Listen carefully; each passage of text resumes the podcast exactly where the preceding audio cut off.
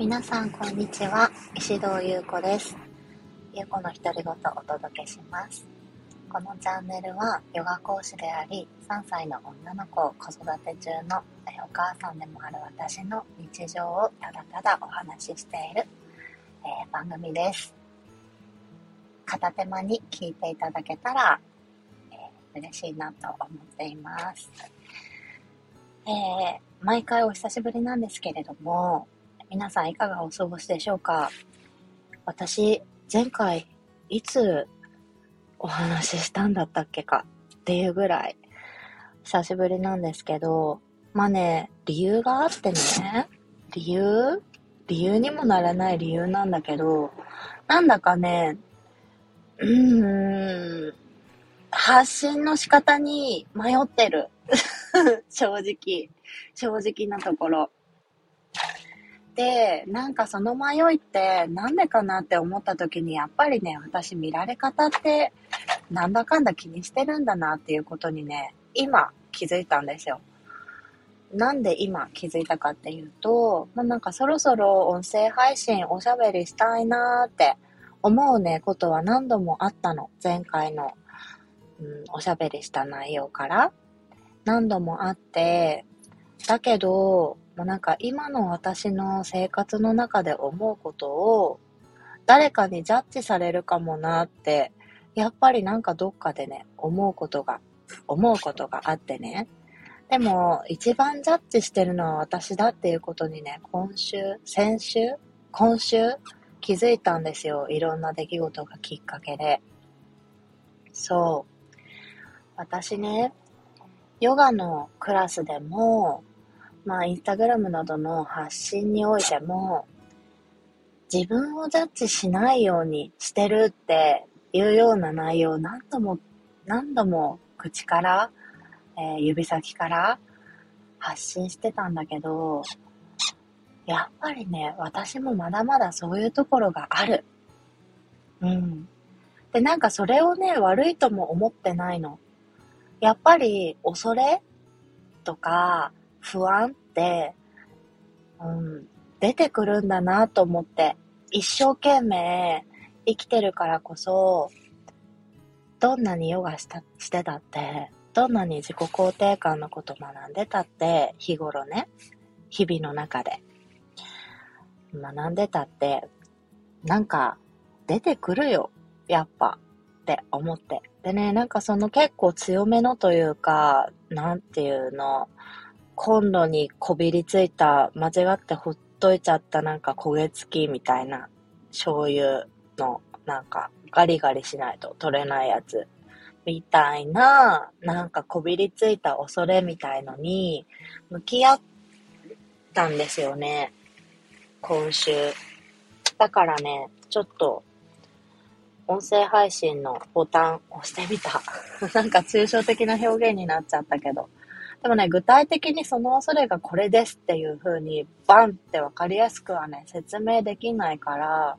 まあ、おいおい話すかもしれないし、話さないかもしれないんだけど、そう。でね、一つは、なんかね、私、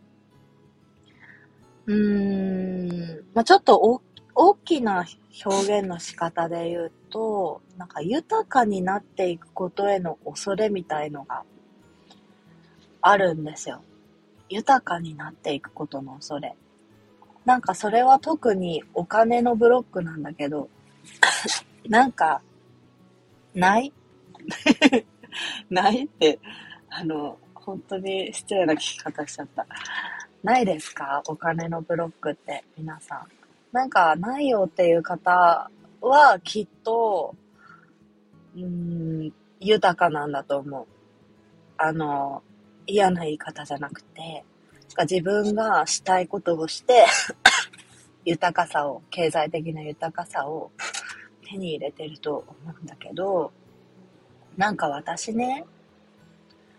なんか結構お金を稼ぐっていうことを綺麗に思えなかった自分が、なんかずっといたんですよね。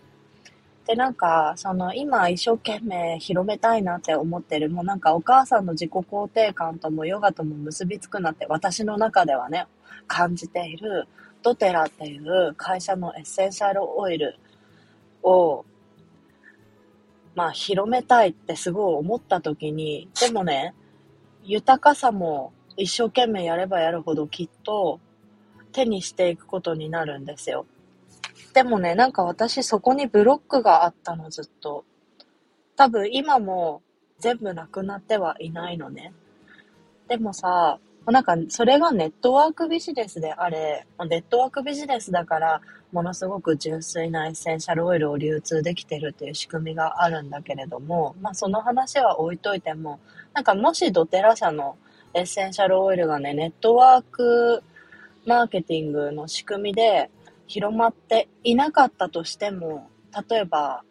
うんと、私が中間業者でさ、なんか代理店とかやった、やって、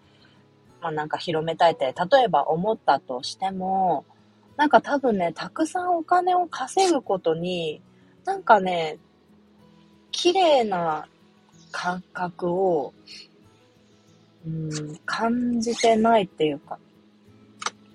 で、それってね、なんでだろうなってずっと思ってたの。で、最初は、まあなんかネットワークの仕組みをよく分かってないから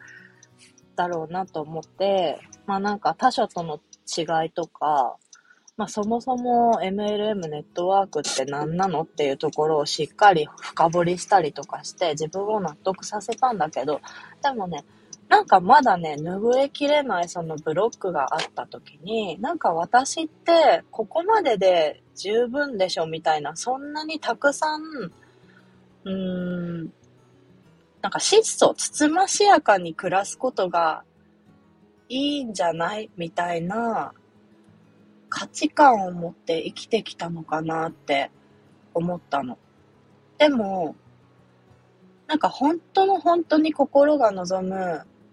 生活の仕方、人生の歩み方を考えた時に私は家族と行きたいところに際限なく行ってみたいし、いろんな国とか日本中の地域にね、まあなんか、まだ見ぬ世界を見てワクワクすることとかを、まあなんか大人になってやっとできた時に、あ、こうやって生きていきたいなって思ったなとか、子供にもそういう世界をたくさん見せてあげたいなとか、例えばね。まあ、あとは、まあ、なんかすごい簡単な話で言うと、日常で口に入れるものを選ぼうって思った時に、できるだけいいものって選ぼうと思ったらやっぱり高いじゃないですか。一番安いものを買おうとするといろいろ混ぜ物があったりとか、農薬がすごかったりとか、まあなんか知れば知るほどそういうのってあるじゃないですか。だからさ、いいものを得ようとしたらお金が必要じゃない？なんか、それとか子供にしたいことをさせてあげるためにも、経済的な豊かさって今この貨幣経済社会の中で必須じゃん。で、なんかいろんな人がそういうことを叫んでいるのを見聞きしてきたのに、なんか私どこか人事だったなってすごい、なんか散々見聞きしてたのに、でいろんな先生とかに教えてもらってたのに、でね、なんかそのブロックって何かなって思ったらさ、まあ、なんかヨガでなんか、樽を知るとかさ、なんかそういうの勉強したからとか、もうほんとそんな最近の話じゃなくって、ね、私ね、パチンコ屋の娘なんですよ。うん。親が在日韓国人2世でね。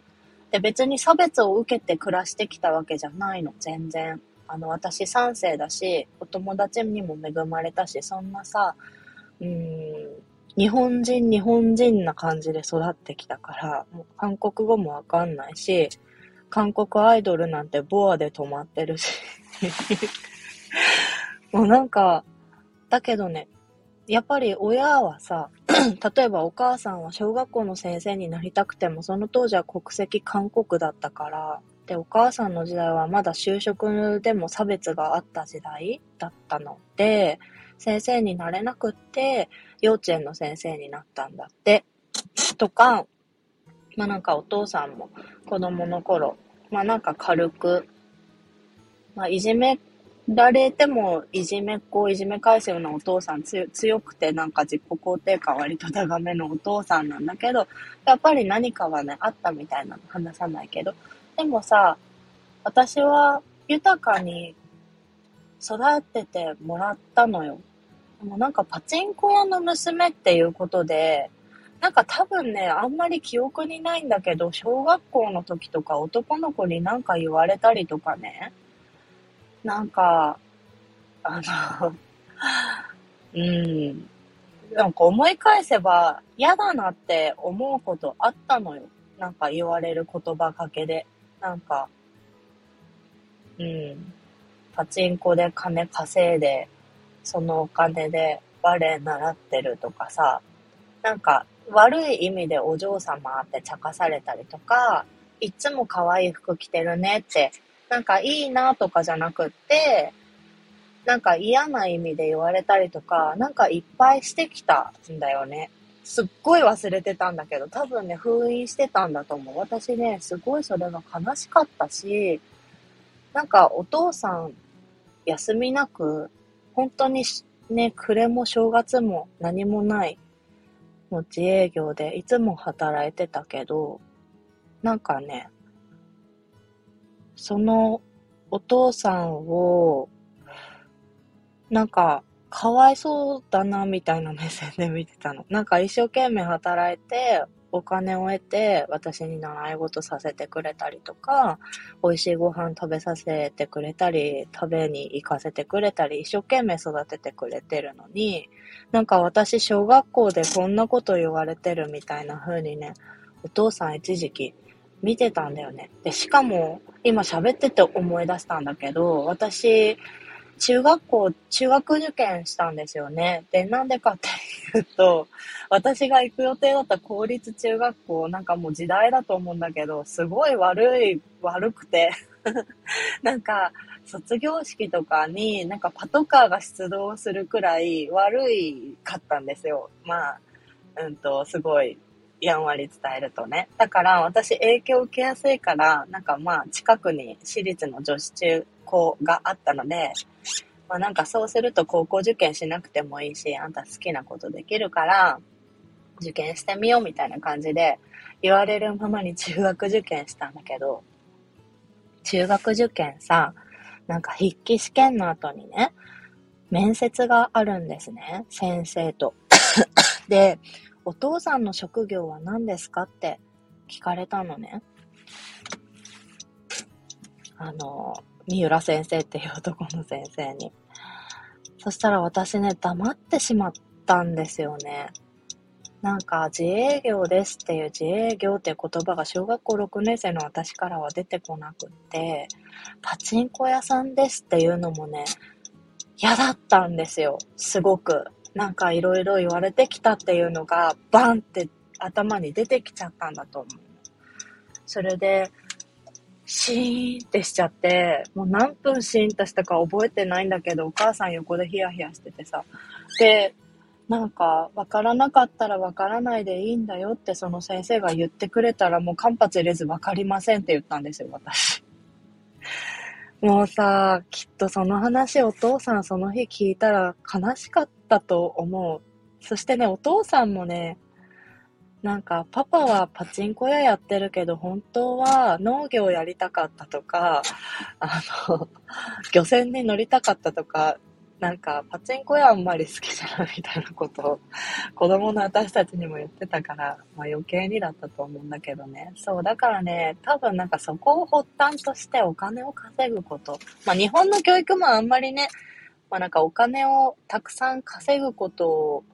なんかあんまり美とするような風習ないなって思うんだけど、まあ私はそういう風に幼少期過ごしてきたのがきっとあったなって思うのよ。でもさ、まあなんかお父さんがた、ね、たとえパチンコ屋どう思っていようが、私はこんなに、こんなに素敵に育ってるじゃないってすごく思って。その、お父さんが一生懸命稼いだお金で、たくさん経験させてもらって、その経験からたくさんの人たちに出会って、で、今、こんなにもうすぐ40歳なのに、それでもなお毎年、毎年毎年素敵な人たちに出会って人生豊かに過ごしてるよ。だからさ、もうなんかその、経済的に豊かになることへのブロックも、もうね、私、もう金輪際お金のブロックって言わねえって 決めたの。おとついくらいに。そう、なんか塗り替えてやると思って、この価値観を。まあなんかぽよって出てきたら、あ、出てきたね、みたいな感じで受け止めてあげてさ。うん、だから、まあなんか、うん、そんな感じでね、過ごしてました。だからね、ネットワーク流通のドテラを広めたいって、うん、思った時の、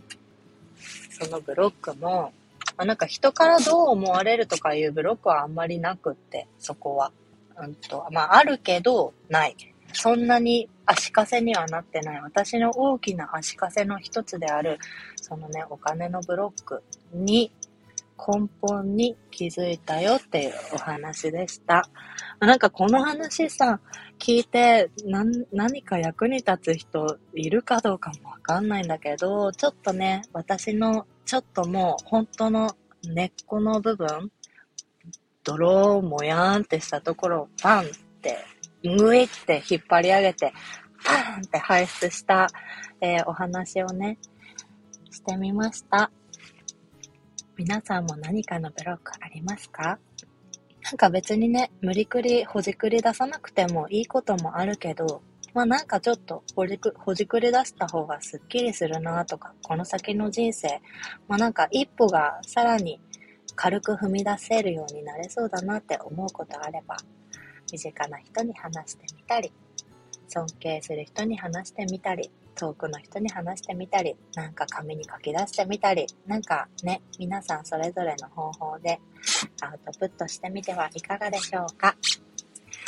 それでは私、これから髪を染めに行ってまいります。ではでは、